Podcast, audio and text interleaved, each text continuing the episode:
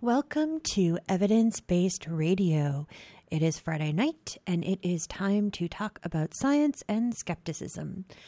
As always, you can find me throughout the week on the Facebook page, and you can find this and other episodes uh, as podcasts. And you can find that either on the website, Evidence Based Radio, or uh, on your favorite podcatcher.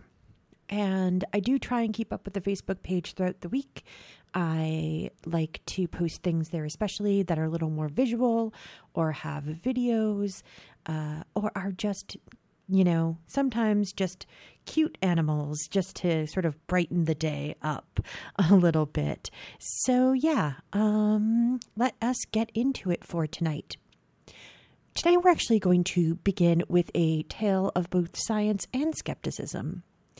Now, it's pretty clear that if you've listened to me at all, you know that I am obviously a Scully rather than a Mulder. But that doesn't mean that I'm completely closed to the idea of cryptids or aliens or ghosts or whatever other Mulder esque topic there may be. It simply means that I want evidence grainy photos, hyper zoomed splotches of light uh, dancing in the air, and phenomena that can be explained better as weird quirks of neuroscience don't persuade me of the reality of extraordinary things. If you hear something going bump in the night, it's probably the pipes. And so I'm obviously a fairly large skeptic on cryptids. But if somebody, you know, found the remains of Bigfoot, did a DNA test, and showed that it was indeed an unknown primate, I would quickly move towards believing in the reality of Bigfoot. At least once the paper had been written uh, and peer reviewed. so, what is this all leading into? Well, you may have heard already, but an international team of scientists are planning on searching Loch Ness for signs of Nessie. So, of course, Nessie is the famous cryptid of Loch Ness. People have said that it basically looks like a plesiosaur. Of course, plesiosaurs went extinct a very long time ago, so it is almost certainly not one. but, you know, hope springs eternal for some people. And I actually am okay with this because it's a really interesting study that they're going to be doing. They're going to be using a new technique, uh, at least a new technique for this particular area. They're going to scour the loch for environmental DNA or eDNA that could belong to an animal unknown to science. So, eDNA has actually been in use for some time in marine environments. It's used by researchers to track whales and sharks, which are kind of hard to keep track of sometimes, but you can know where they've been because you can basically find traces of them. So, as any animal moves through their environment, they leave traces such as scales, uh, flakes of skin, bits of fur, feathers, and of course, waste products. This DNA can be captured, sequenced, and then used to identify that creature by comparing the sequence obtained to large databases of known genetic sequences from hundreds of thousands of different organisms, said team spokesman Professor Neil Gemmell of the University of Otago in New Zealand. Now, again, this is a serious expedition. There are researchers from Britain, Denmark, the US, Australia, and France. And I hope that people will actually be able to uh, accept the results and have confidence in the results, especially if it turns out that there are no unusual DNA signatures that would suggest large animals, which is what I assume they're going to find.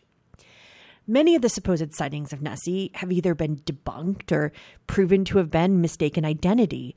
A log floating on the loch can look huge and alive, especially when seen from a distance uh, in fog and with the various currents that are in the loch, because when you have it's basically very long and uh, deep, and so you get kind of wind waves that flow across it. And so when you've got a log sort of bobbing in those waves, if it's a little bit dark, if it's a little bit foggy, it can look really much like a real animal. Also, otters are known inhabitants of the uh, this body of water, and they actually have a behavior that we know about where they follow one another closely and that could potentially make them look like one longer animal, especially perhaps, say, a humped animal, rather than the several distinct otters that they actually are. Now, over the years, there have been several earnest scientific attempts to find something in the loch, but all of these have failed. The only thing that's really been found of any note was a replica of a boat used in the 1970 film The Private Life of Sherlock Holmes.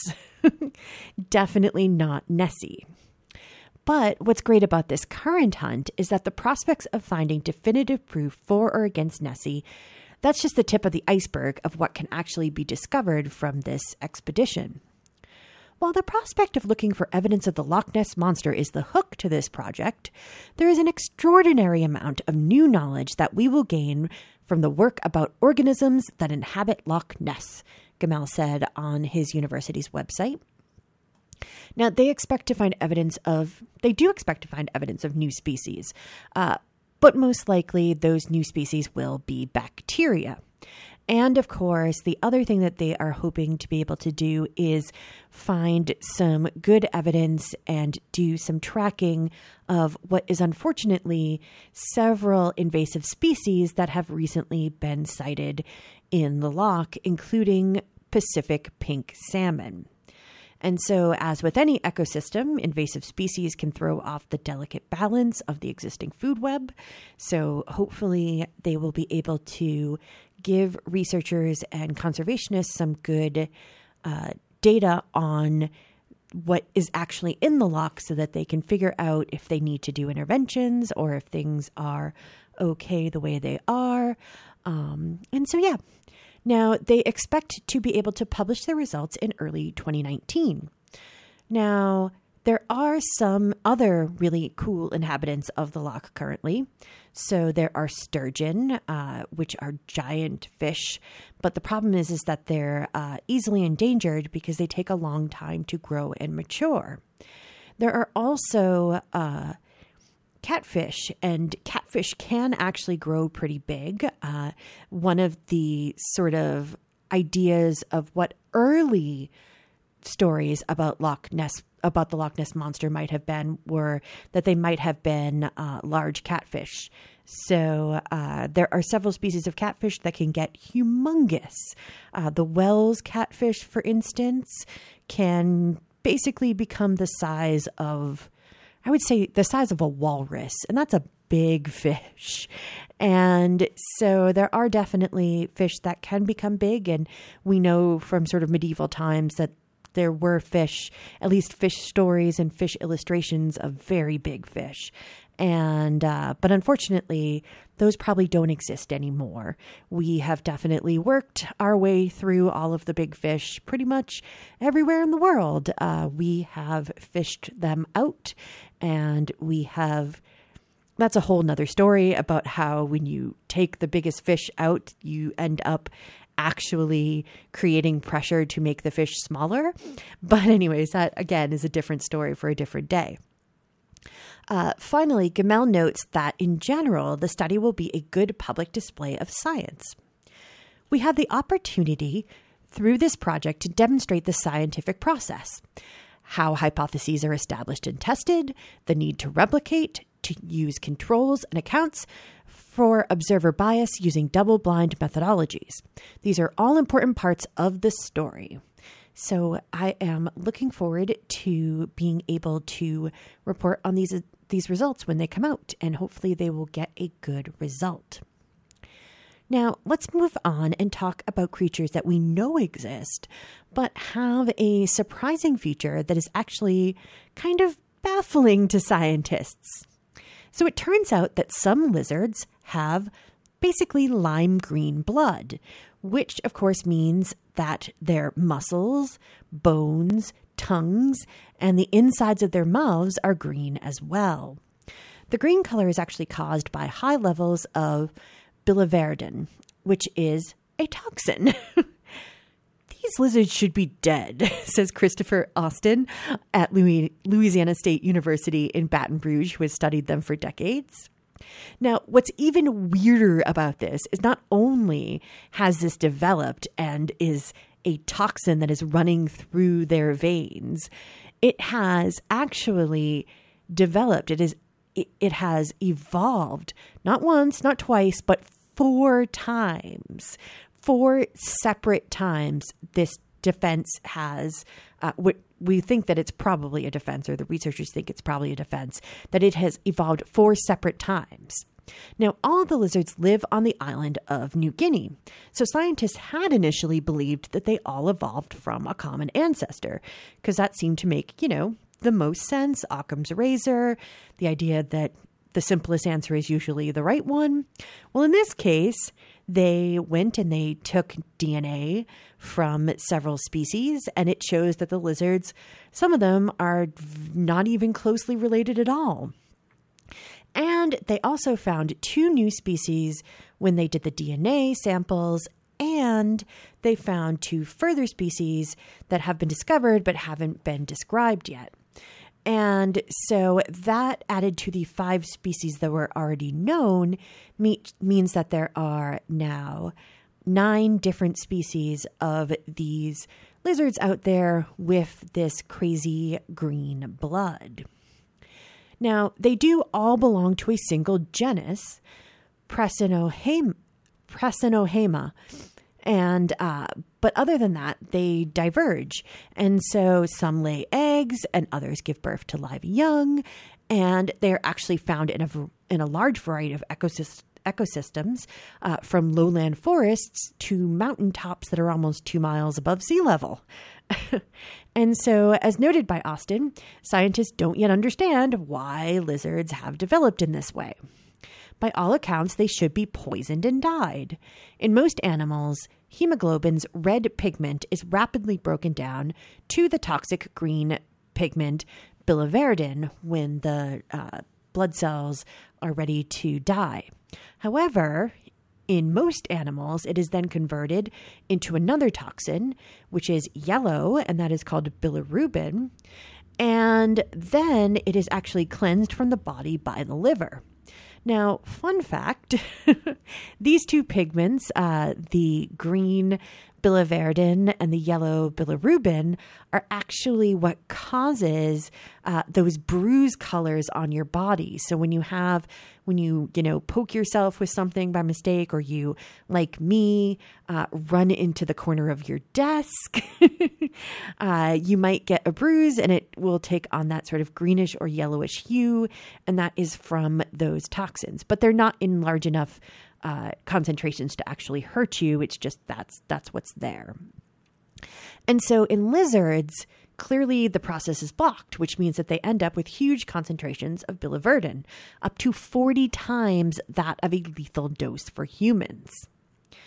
And so, of course, the researchers are trying to figure out why. We don't yet we don't know the answer yet, says Austin. There must be some selective advantage. So the leading hypothesis is that biliverdin helps protect against malaria.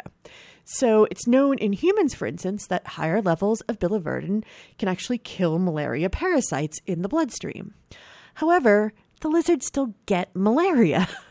now, it turns out, though, that this might still turn out to be the answer because there are so many kinds of malaria parasites that they suspect that the lizards are in a sort of evolutionary arms race against them. So, as the lizards get sort of more toxic blood, well, then different malaria parasites learn how to get around it being toxic to them, and so then are able to infect them, and so on and so forth. Now, there are actually also a handful of frogs and fish with green blood, uh, as well as these lizards, but uh, they are pretty rare. Pe- uh, vertebrates with green blood. But in invertebrates, blood can be a variety of colors. It can be red, yellow, green, purple, or blue. And that fact brings us directly into our next story. uh, and so basically, what we are going to talk about now is a quote unquote living fossil. Uh, they have lived for longer than most of any other animal on the planet. Uh, they evolved before the dinosaurs and they're still hanging out with us. And their blood is blue, a milky, sort of light gray blue that looks distinctly alien.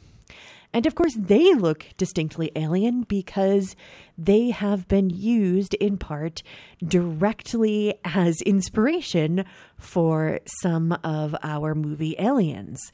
So, of course, uh, I am talking about horseshoe crabs. Now, you might not know it, but the blue blood of horseshoe crabs, which are, of course, not crabs, uh, they are much more closely related to actually spiders and scorpions uh, it is essential to human health.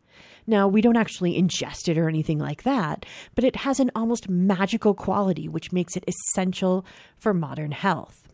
It is extremely sensitive to toxins from bacteria. And so currently, the blood is harvested from the uh, horseshoe crabs and is used in contamin- contamination tests. And so basically, it's used during the manufacture of everything that is intended to go inside of a human. So, needles, medical devices, IVs, everything. All are tested using derivatives of horseshoe crab blood. And until recently, again, the only way to do this was to actually harvest the animals en masse and extract their blood. Now, most laboratories try to keep the animals alive and release them back into the ocean after harvesting. Uh, this amazing precious blood from them.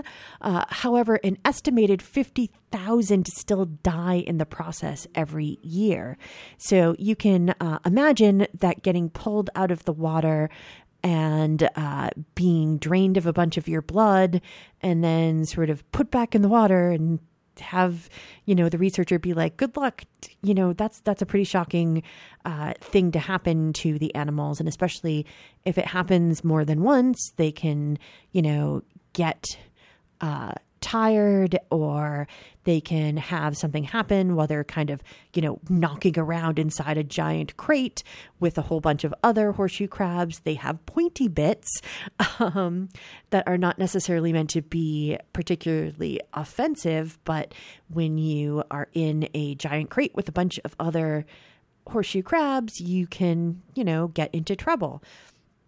And of course, when you dump a bunch of them back into the ocean, it makes it easier for predators to find them.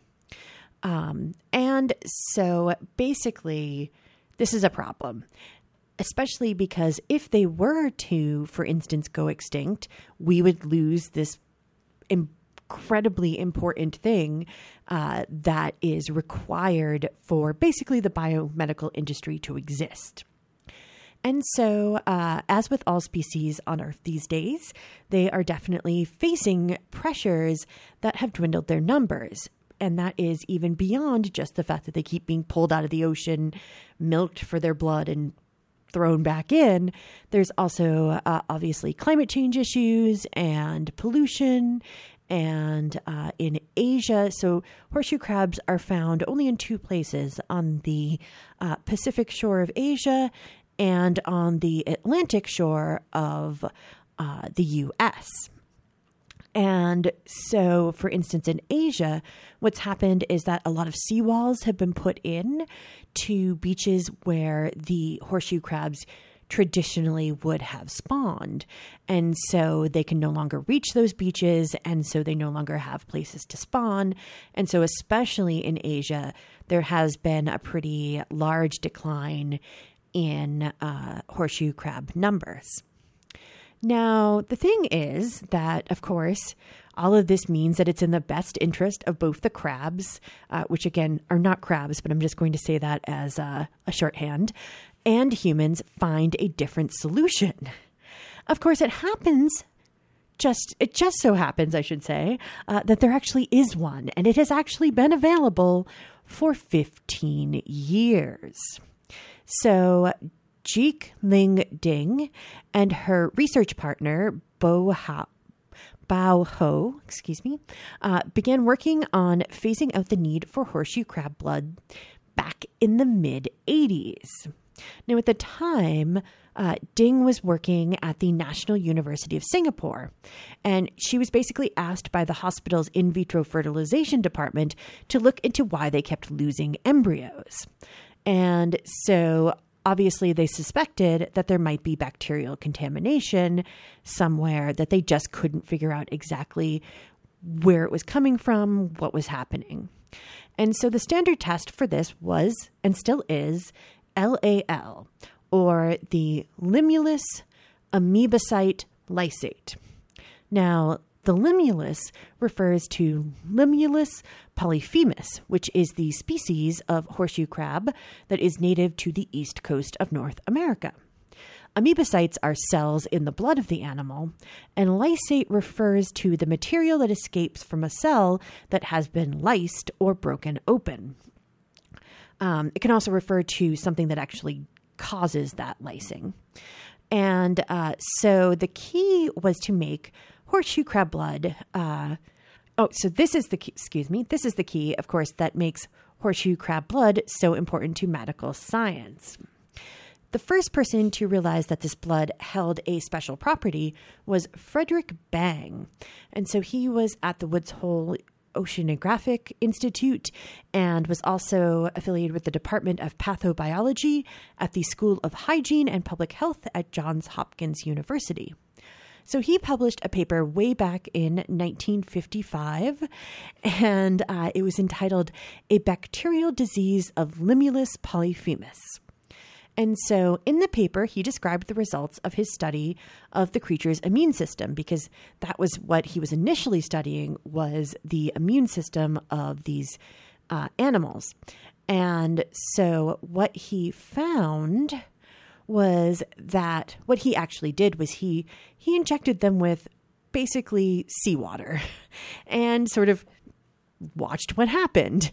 Um, and so what happened was that when he injected bacteria from seawater into the animals, it caused their blood to clump into what he called stringy masses. And so this clotting allowed the animal to seal the invading pathogens away from the rest of the body.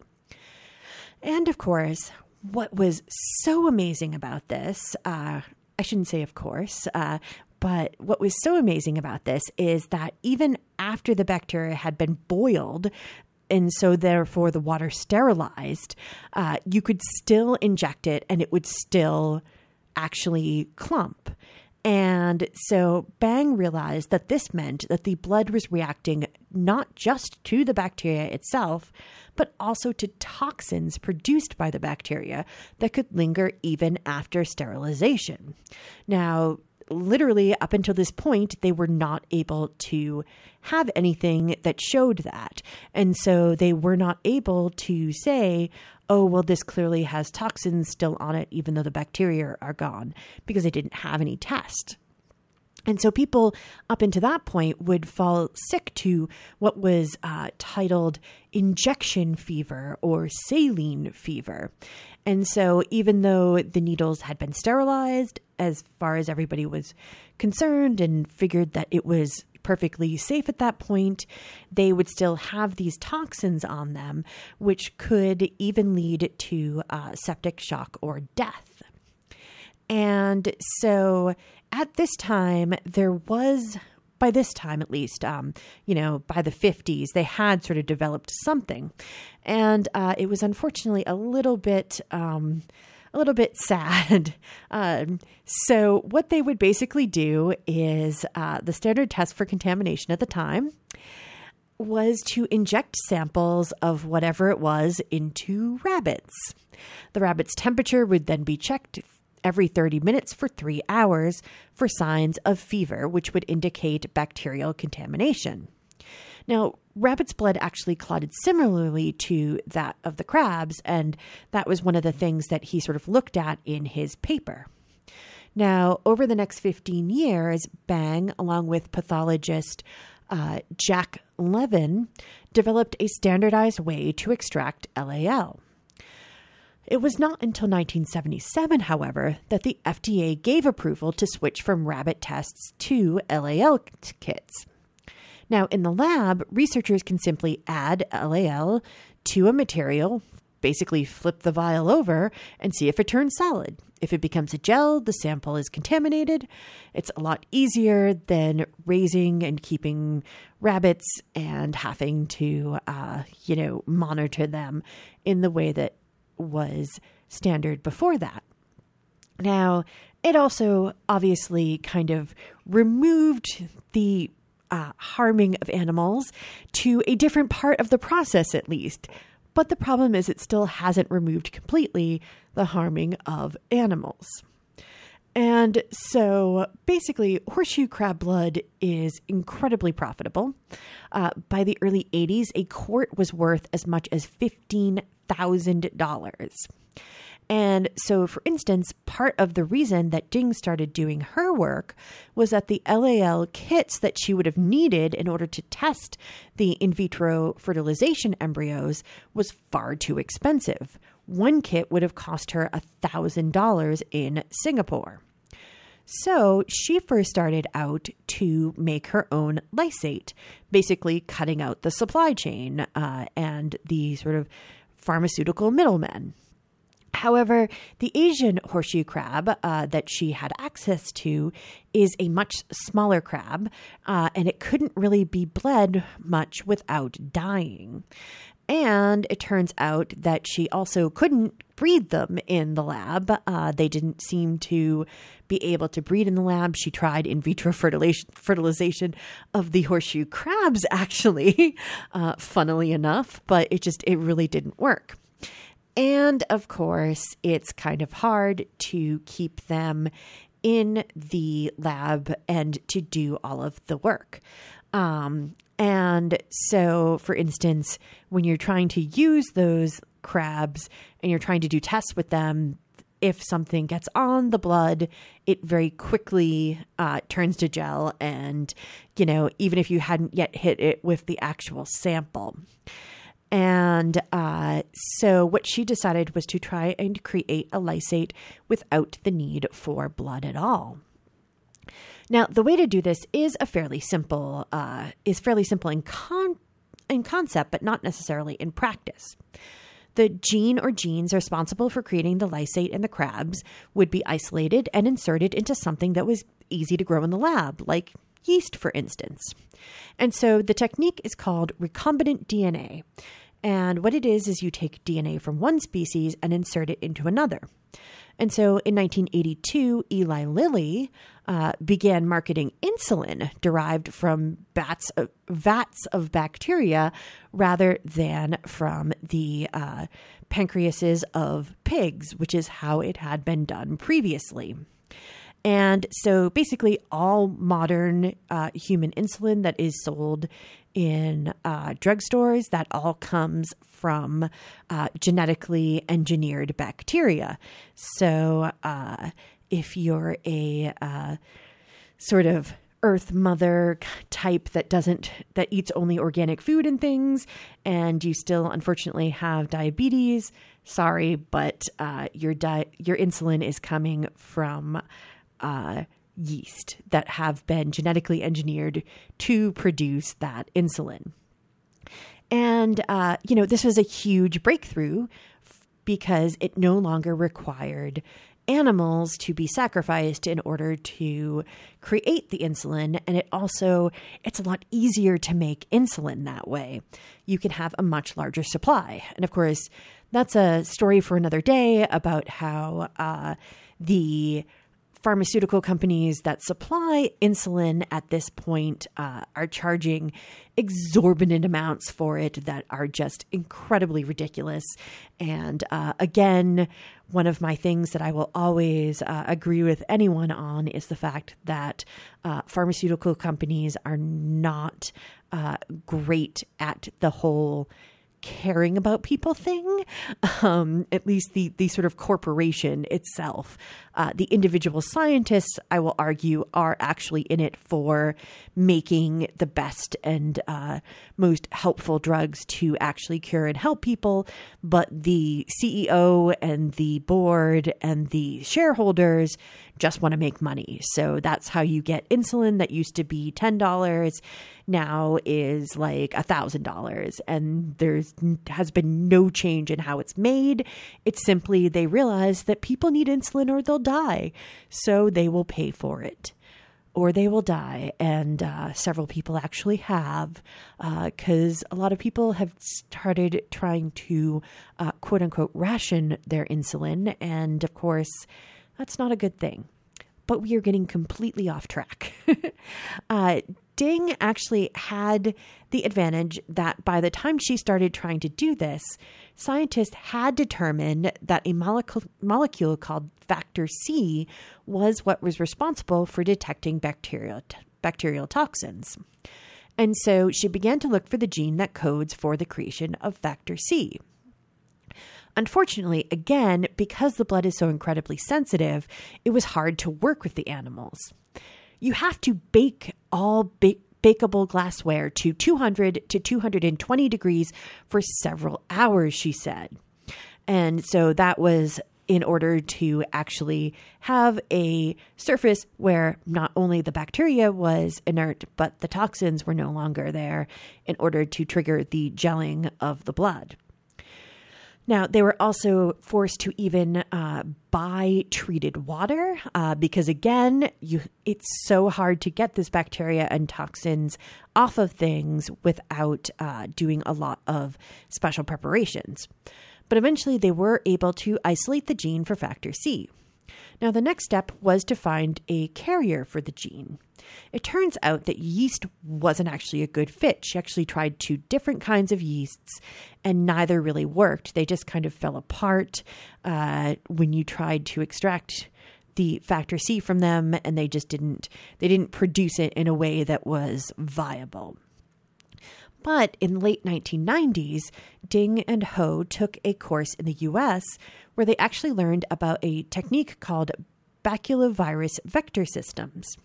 So, in this process, a virus is inserted into the gene, um, inserts the gene into the gut cells of an insect.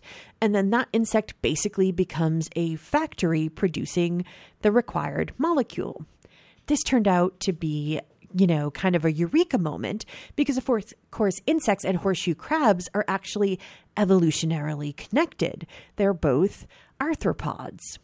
And so this did the trick, and she was able to uh, insert the gene into insects, and they started pumping out factor C. And so, hooray, right? Well, of course, as you know uh, from the beginning of this story, uh, that is not, you know, it, it's not next step profit because uh, there is a real lag uh, when it comes to medical science and uh, getting things actually to market. So it has, of course, been years since the first recombinant factor C test became commercially available. Um, but most companies, most pharmaceutical companies still use the LAL test, which is still derived from uh, fresh blood. Now, there's several factors of why this is. For one thing, the test was only available from one supplier for many years. And because this is so important, uh, basically pharmaceutical companies were unwilling to make the change in case there was some sort of problem with that supply. If they had a problem with the factory or if something went wrong, then there would be no supply. However, in 2013, a second supplier came on board. Uh, C. Kevin Williams, a senior scientist, uh, noted that companies stopped relying on pigs for insulin decades ago, but were still relying on horseshoe crabs for the tests that check the insulin is sterile. And so, you know, this seemed ridiculous. And of course, another huge hurdle was that in the US, Factor C had not been listed and still isn't, I think, as as we speak listed in the US pharmacopoeia. And that's basically what people are supposed to use, what companies are supposed to use in order to do all of their drug testing. If it's not in the pharmacopoeia, it's not something that you're supposed to use. However, uh, there has been a provision that you can use factor C as long as you make sure that you do uh, backup testing, which of course then makes it harder to do because you then need to spend more money on this backup testing. But there has been a real breakthrough. Uh, Eli Lilly, again, uh, sort of leading the pack here, started to move towards using Factor C when it opened a plant in China. Again, because the crabs are more um, are in decline in Asia, they were worried that if they uh, became restricted, if it, if the import or catching of them became restricted in China, then they would have problems. And so they actually decided to move to using recombinant factor C. And basically, they sort of drew a line in the sand that said, after these things happen, then we're going to start using it. And they recently submitted the first drug that will quali- that will be quality tested with factor C for FDA approval, and that's their new migraine drug.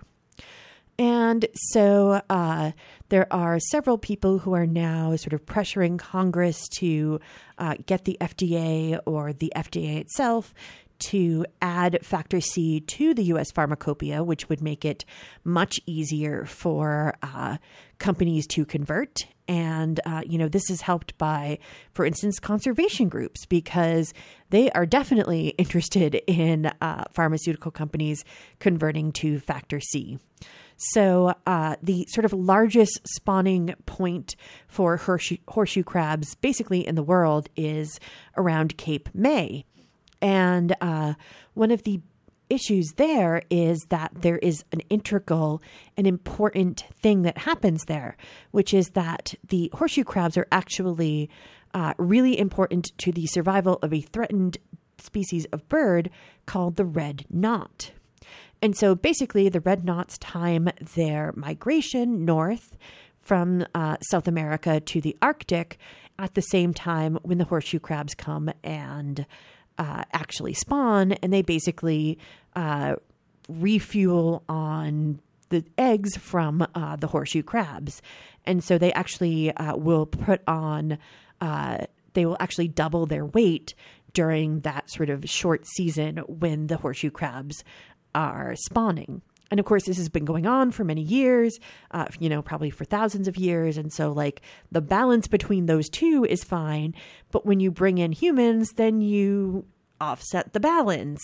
So, hopefully, uh, we will continue to move away from using the crabs and we'll move towards using the recombinant factor C so that we will be able to uh, let this process go back to normal. So let's hope, because that would be really exciting. And this is another one of those places where, you know, uh, medicine and science can be really helpful, where you can take something that has traditionally had to be taken from an animal and find a way to take it from something that is a lot less, uh, you know, it's a lot less hard to accept taking something from insects than it is from, uh, you know, a crab, a horseshoe crab. Um, and, you know, we can talk about the sort of ethical uh, slicings of that, but I think that you know it's it's pretty straightforward that this amazing thing that's lived forever, uh, basically uh, that has been on the earth since before the dinosaurs. I'd really prefer we didn't you know make it go extinct. That would be really upsetting. All right, so uh, let's take a break and do some PSAs, and then we will come back and we will talk about humans and whether or not we actually are as unique as we think we are. So hang on for just a moment.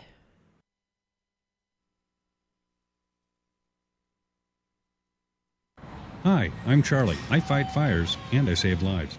My name's Renee. I'm a cardiologist. I save lives. My name's Anthony.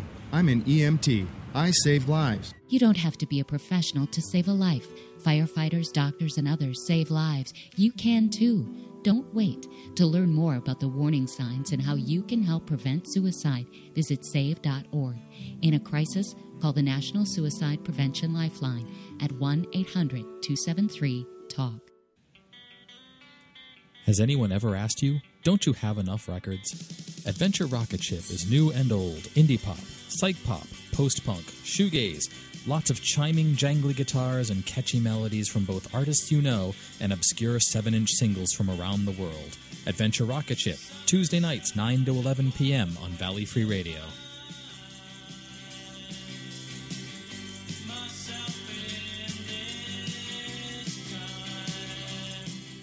Alcohol poisoning is caused by binge drinking large quantities of alcohol in a short period of time. Very high levels of alcohol in the body can shut down critical areas of the brain that control breathing, heart rate, and body temperature, resulting in death. Alcohol poisoning deaths affect people of all ages, but are most common among middle aged adults. In the United States, an average of six people die every day from alcohol poisoning. Most of the deaths are among men. States and communities can support proven programs and policies to prevent binge drinking. Healthcare providers can screen all adult patients for binge drinking and counsel those who do to drink less. Don't binge drink. If you choose to drink, do so in moderation, up to one drink a day for women or two drinks a day for men. To learn more, visit cdc.gov slash vital signs. Classical music on Valley Free Radio. Tune in to Andi Musique Wednesday mornings at 7 a.m. for an hour of beautiful music to start your day. Hosted by Lucy and Larry.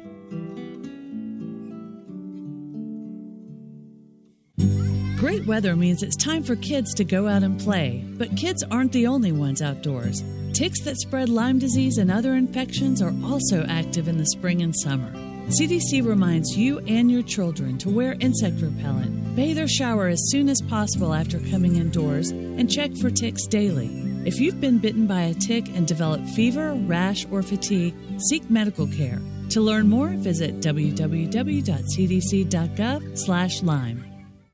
It's important to make sure your family has a plan in case of an emergency. We talked to this family to see if each of them knew where to meet if they were not together when something happened. If a natural disaster happened and we were outside the home, we would all meet at the park. That's our meeting point. I'm meeting place at our neighbor's house because she is my mom's good friend. We all have a meeting spot, which is a bus stop. Is your plan any better? To learn more about making an emergency plan for your family, go to www.mass.gov slash MEMA. Brought to you by the Ready Massachusetts, U.S. Department of Homeland Security, and the Ad Council.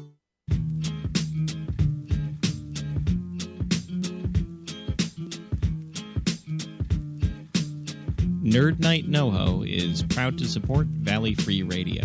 We're a monthly speaker series featuring experts from the community talking about art, culture, and science. You can find us at noho.nerdnight.com.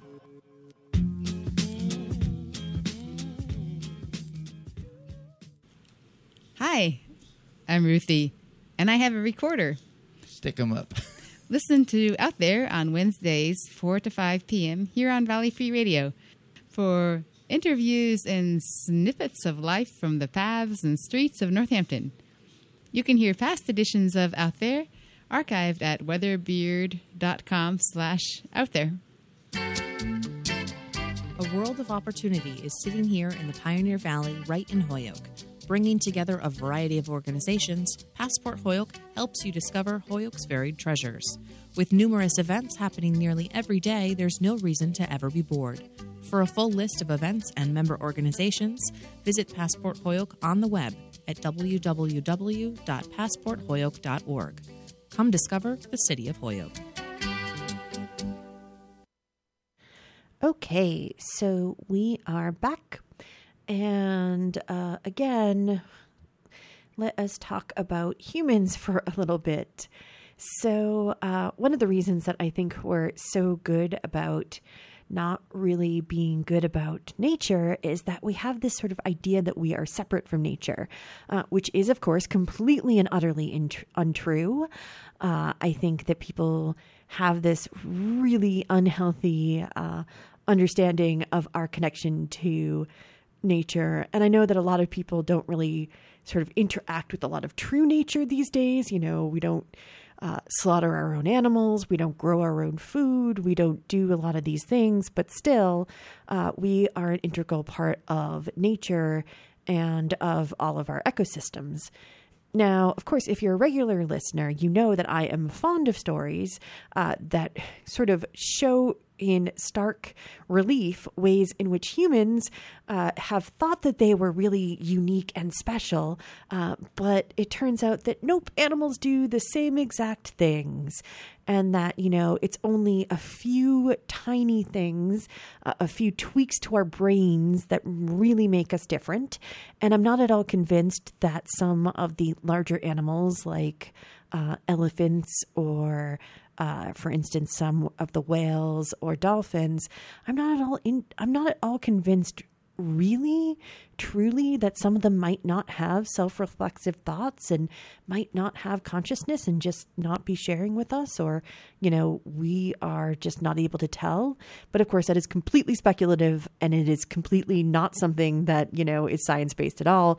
It's just my sort of gut instinct so, this story is actually really interesting. Uh, research by anatomist Rui Diogo uh, from Howard University suggests that the idea that humans again have these uh, unique things so for instance there are uh, there have been this there's been this sort of idea that there are unique sets of muscles uh, for activities like walking upright using tools communicating vocally and um, also for certain certain facial expressions that, you know, they are unique to humans. However, he is uh, basically saying that is uh, sort of a wishful thinking kind of thing. And so he writes that our detailed analysis shows that, in fact, every muscle that has long been accepted as quote unquote uniquely human and providing quote, crucial singular functional adaptations uh, for our bipedalism, tool use, and vocal and facial communications is actually present in the same or similar form in bonobos and other apes, such as the common chimpanzee and gorillas. And he goes on to say that this study contradicts key dogmas about human evolution and our distinct place on the quote unquote ladder of nature. And so Diogo, along with colleagues at the University of Antwerp, they looked at seven muscles that were supposed to be unique to humans. Now, there is a challenge to this. Uh, it's hard to find apes to dissect, obviously, uh, and it's hard to find anatomical drawings of the required muscles. Uh, and so he overcame this by looking at basically, he took a broad look at all of the research on ape anatomy uh, and occasionally sort of extrapolated from the available research where he would see that they were looking at something else, and then you would see hints of those muscles in the drawings and uh, in the descriptions he was actually able to also dissect several bonobos who had died of natural causes. Uh, and so he found all seven muscles in bonobos, chimps, and gorillas, with each muscle either being very similar to or basically identical in shape. So, for instance, in three of the seven bonobos dissected, the researchers found the fibularis tertius muscle, which had thought to be exclusive to humans and used in upright walking. They also found muscles associated with speech in the larynx and face of some chimps and gorillas. We need a more thorough examination of why these muscles are present in apes and, in some cases, in just part of a population within a certain species. Are these muscles essential for the apes that have them, as adaptationist evolutionary scientists would argue? Or are they evolutionary neutral features related to how their bodies develop, or simply byproducts of other features? Now, again, because modern anatomical studies of great apes uh, is pretty hard, uh, you know, there aren't a lot of apes available, period, and you don't really want to uh, be experimenting on them. Many scientists have relied on older work and on conjecture. And of course, there might be that sort of touch of a need to find some way to differentiate us from our relatives. The real evidence shows we are not so different after, overall. This study highlights that a thorough knowledge of ape anatomy is necessary for a better understanding of our own bodies and evolutionary history, concluded Diogo. And so, uh, yeah, it turns out that, again, we're not so different from our cousins, the bonobos and the chimpanzees. Uh, and there's only a few things that make us different. And in fact, there are ways in which they could potentially uh, make the same kinds of sounds that we make in order to communicate with one another. And uh, yeah, and that doesn't make us bad or anything, it doesn't make us less. It just reminds us that we are an integral part of nature and we should take better care of it. Um, so, finally, tonight, I want to talk about another uh, critter from the distant past. So, there was a report on a newly discovered skull of a mammalian relative that was found in Utah. The animal would have actually lived during the Cretaceous period, uh, back when uh, the um, back at the point where the uh, Chicxulub impact would have happened, which was, of course, one of the big factors in the loss of the dinosaurs. Um, but basically, what happened is that this animal would have been one of those little sort of mammal like animals that ended up uh, leading to modern mammals. And so it would have lived during the Cretaceous period between 139 and 124 million years ago and it is named Cifelliodon wa And uh, these are always rather hard to say. Um, Cifelliodon wa Karmushuk. And uh, so this small creature would have actually been uh, quite big for its time. Now, uh, Cifelliodon, Cifelliodon references both Richard Cifelli, who is the curator of vertebrate paleontology at the University of Oklahoma um, and who has done extensive research on Cretaceous animals. Um, but so it, that is Cifelli. And then Odon actually means tooth in Latin. And Wahkarmoosuch uh, means yellow cat in the local Ute language. And I'm sure I'm butchering that, and I apologize. And so uh, the skull was actually located in what is called the Yellow Cat member of the Cedar Mountain Formation. So the full translation of its name means Cifelli's tooth of the yellow cat. And so, experts from the University of Chicago, the Natural History Museum of Utah, the Utah Geological Survey, and the University of Southern California, Los Angeles examined the skull, and it's actually um, being reported as a holotype, which is the first remains of a previously unknown species. They reported that with an estimated body weight of up to 2.5 pounds, the ancient creature would seem small compared to many living mammals, but it was a giant among its Cretaceous contemporaries. A full grown C. wahkarmoosuch was probably about the size of a small hare or pika. It had teeth similar to fruit eating bats and could nip, shear, and crush. It might have incorporated plants into its diet. The animal had a relatively small brain and giant olfactory bulbs to process sense of smell. The skull had tiny so- eye sockets, so the animal probably did not have good eyesight or color vision. It possibly was nocturnal and depended on sense of smell to root out food. Now, it was once thought that early mammals, uh, or early mammal ancestors, I should say, uh, were all pretty similar. Uh, but recent finds have opened up this field and shown that even before the rise of modern mammals, there were a variety of niches being exploited by small furry creatures uh, insectivores, herbivores, carnivores, swimmers, gliders, etc. And so this creature belonged to a widespread and successful group of early mammal relatives called Haramiyida, which included the closest relatives to the common ancestor of all true mammals. Now, the new fossil belongs to a subgroup called Hahnodontidae, uh, which had previously only been found in northern Africa. Based on the unlikely discovery of this near complete fossil cranium, we now recognize a new cosmopolitan group of early mammal relatives, noted lead author Dr. Adam Huttenlocker of the Keck School of Medicine at USC Los Angeles.